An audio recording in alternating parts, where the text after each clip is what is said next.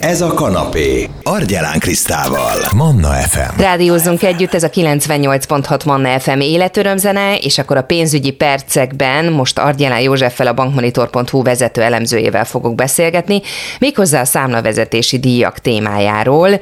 Levél érkezik nem sokára, igaz? Idén január végén is megérkezik minden bankszámlával rendelkezőnek az éves díj kimutatása, ami az előző év bankszámla használatának teljes költségét tartalmazza. Mondhatjuk, hogy ez egy nagyon fontos dokumentum, ebből derül ki az, hogy ténylegesen mennyit is költöttünk a bankszámlánkra, mennyibe került nekünk ez a szolgáltatás. Mindenki meg fogja kapni, Józsi, ezt a levelet? Fontos tudni, hogy jogszabály alapján kötelező kiküldeni a pénzintézeteknek, és magát a tartalmát, a formai megjelenését is jogszabály határozza meg. Ezek alapján elég könnyű összehasonlítani az egyes bankoknak a díjkimutatásait, hiszen ugyanabban a szerkezetben érkeznek meg. Mi van ebben a levélben pontosan? Fontos tudni, hogy ugye a számlavezetési alapdíj mellett minden más költségtételt is tartalmaz ez a kimutatás, így szerepelni fog benne a különböző értesítéseknek, SMS-nek, egyéb értesítéseknek a díja költsége. Szerepelni fog benne a készpénzfelvételnek a költsége. Tudni kell, hogy nem csak egy összeget fogunk látni, hanem látjuk azt, hogy melyik típusú készpénzfelvételről, díjtételről van szó, abból hány darabot használtunk el, hány darabért számoltak díjat, és ennek összességében mennyi lett a költsége. Tehát például, hogyha mondjuk készpénzfelvételről beszélünk, akkor külön fogjuk látni azt, hogyha mondjuk a saját ATM-ben más a felvétel díja, mint idegen ATM-ben, akkor külön fogjuk látni ezt a két tételt, és azt is fogjuk látni, hogy a tavalyi évben külön-külön mekkora költségelem szerep, hány darabot vettünk föl, és mekkora költséggel járt ez számunkra.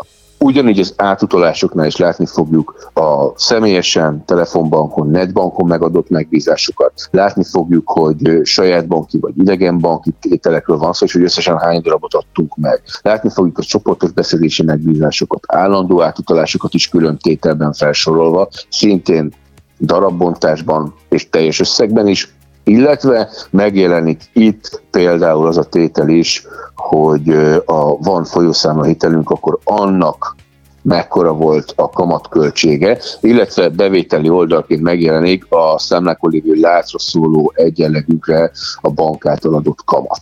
A pénzfelvét az átutalások díjai mellett mi lesz még olvasható ebben a tájékoztatóban? Fontos tudni, hogy nem csak a költségek, hanem esetleg egy díjkedvezmények is megjelennek ezen a számlán, ezen a kimutatáson. Tehát ha például van egy számlavezetési díj, amit bizonyos feltételek mellett elenged a bank, és ezt teljesítjük, akkor látni fogjuk terhelésként az egyik oldalon magát a költség beterhelését, és jóváírásként a kedvezmény is megjelenik ezen a kimutatáson. Tehát kvázi egy nagyon komplex képet kapunk arról, hogy a tavalyi évben milyen költségeink voltak, és azt mire számolta fel a bank. Milyen következtetéseket lehet levonni ebből a kimutatásból? Hogyha nekünk komoly készpénzfelvételi költségünk volt bankautomatából, akkor ott már felmerülhet a kérdés, hogy hányszor vettünk föl készpénzt havonta. Ugye az össze, összszámot látni fogjuk, ezt ha visszaosztjuk, akkor kiderül, hogy ez kettőnek több volt, vagy kevesebb.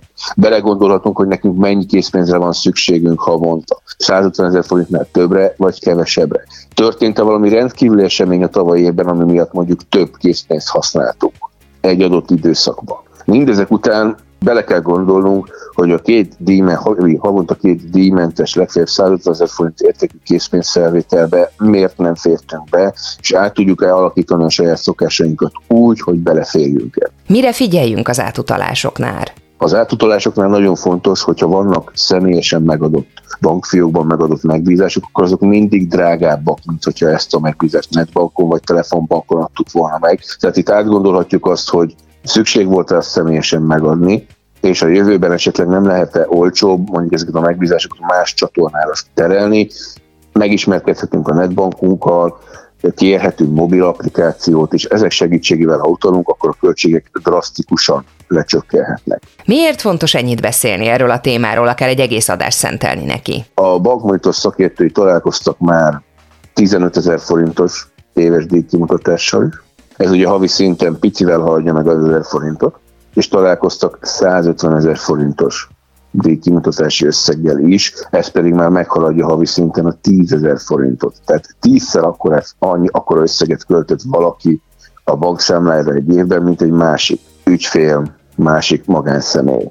Tudni kell, hogy nyilván elképzelhető, hogy vannak racionális okai a nagyobb költségeknek, nagyobb kiadásoknak, de érdemes átgondolni, hogyha bizonyos szokások módosításával tizedére tudom csökkenteni a számlaköltségemet, akkor azért az már egy jelentős megtakarítás. A másik dolog, nem feltétlenül csak a szokásokat kell átgondolni, szét is lehet nézni a piacon, hogy milyen egyéb bankszámlák vannak. Nem feltétlenül azért volt tized annyi az egyik érdeklődő számlaköltsége, mert ő ennyivel másképp bankolt, azért is volt ennyivel olcsóbb, mert egy olyan számlacsomaggal rendelkezett, amelyben számos olyan megbízás ingyenes volt, ami a másik pénzintézetnél bizony több, éves szinten több ezer, akár több tízezer forintba került. Tehát ezt is át kell gondolni a saját szokásaink mellett, hogy tudunk-e találni kedvezőbb, jobb bankszámlát.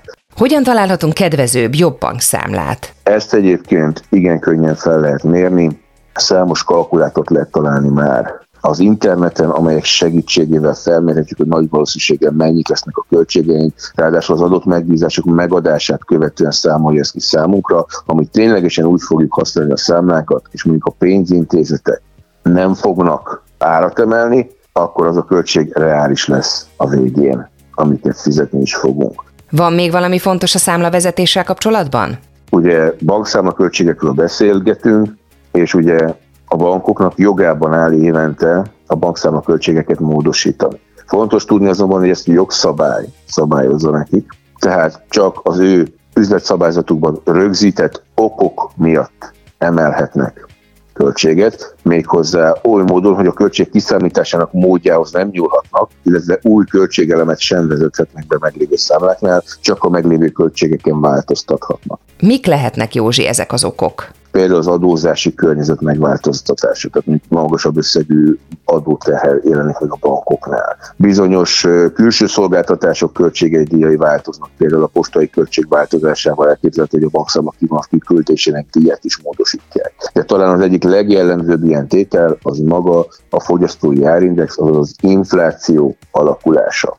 Ezt fontos kihangsúlyozni, hiszen a tavaly évben igen magas, 14,5 százalékos volt az átlagos infláció, a legtöbb pénzintézetnek jogában áll ilyen mértékben megemelni a bankszámla költségeket. 14,5% azért már egy jelentős változás, azt azonban ki kell hangsúlyoznom, hogy ez egy lehetőség a bankoknak, nem kötelezettség, nem biztos, hogy minden pénzintézet élni fog ez a lehetőséggel, vagy ilyen mértékben fog beleélni.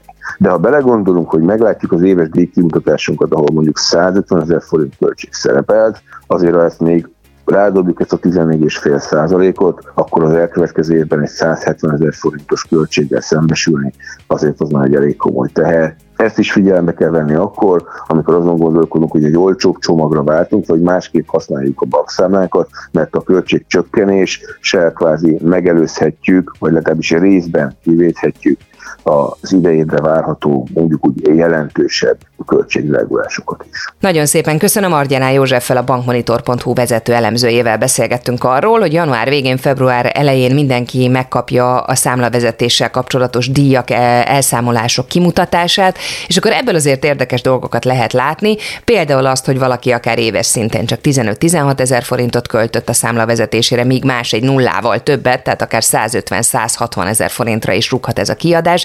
Hát egyáltalán nem mindegy, úgyhogy érdemes felülvizsgálni az ebben a levélben olvasottakat, hogy milyen szempontok alapján ezeket beszéltük most meg Ardjanál Józseffel, a bankmonitor.hu vezető elemzőjével, ezeket lehet visszahallgatni majd akár itunes akár Spotify-on is, a Manna FM podcastján. Manna, ez a kanapé, Gyelán Krisztával. FM.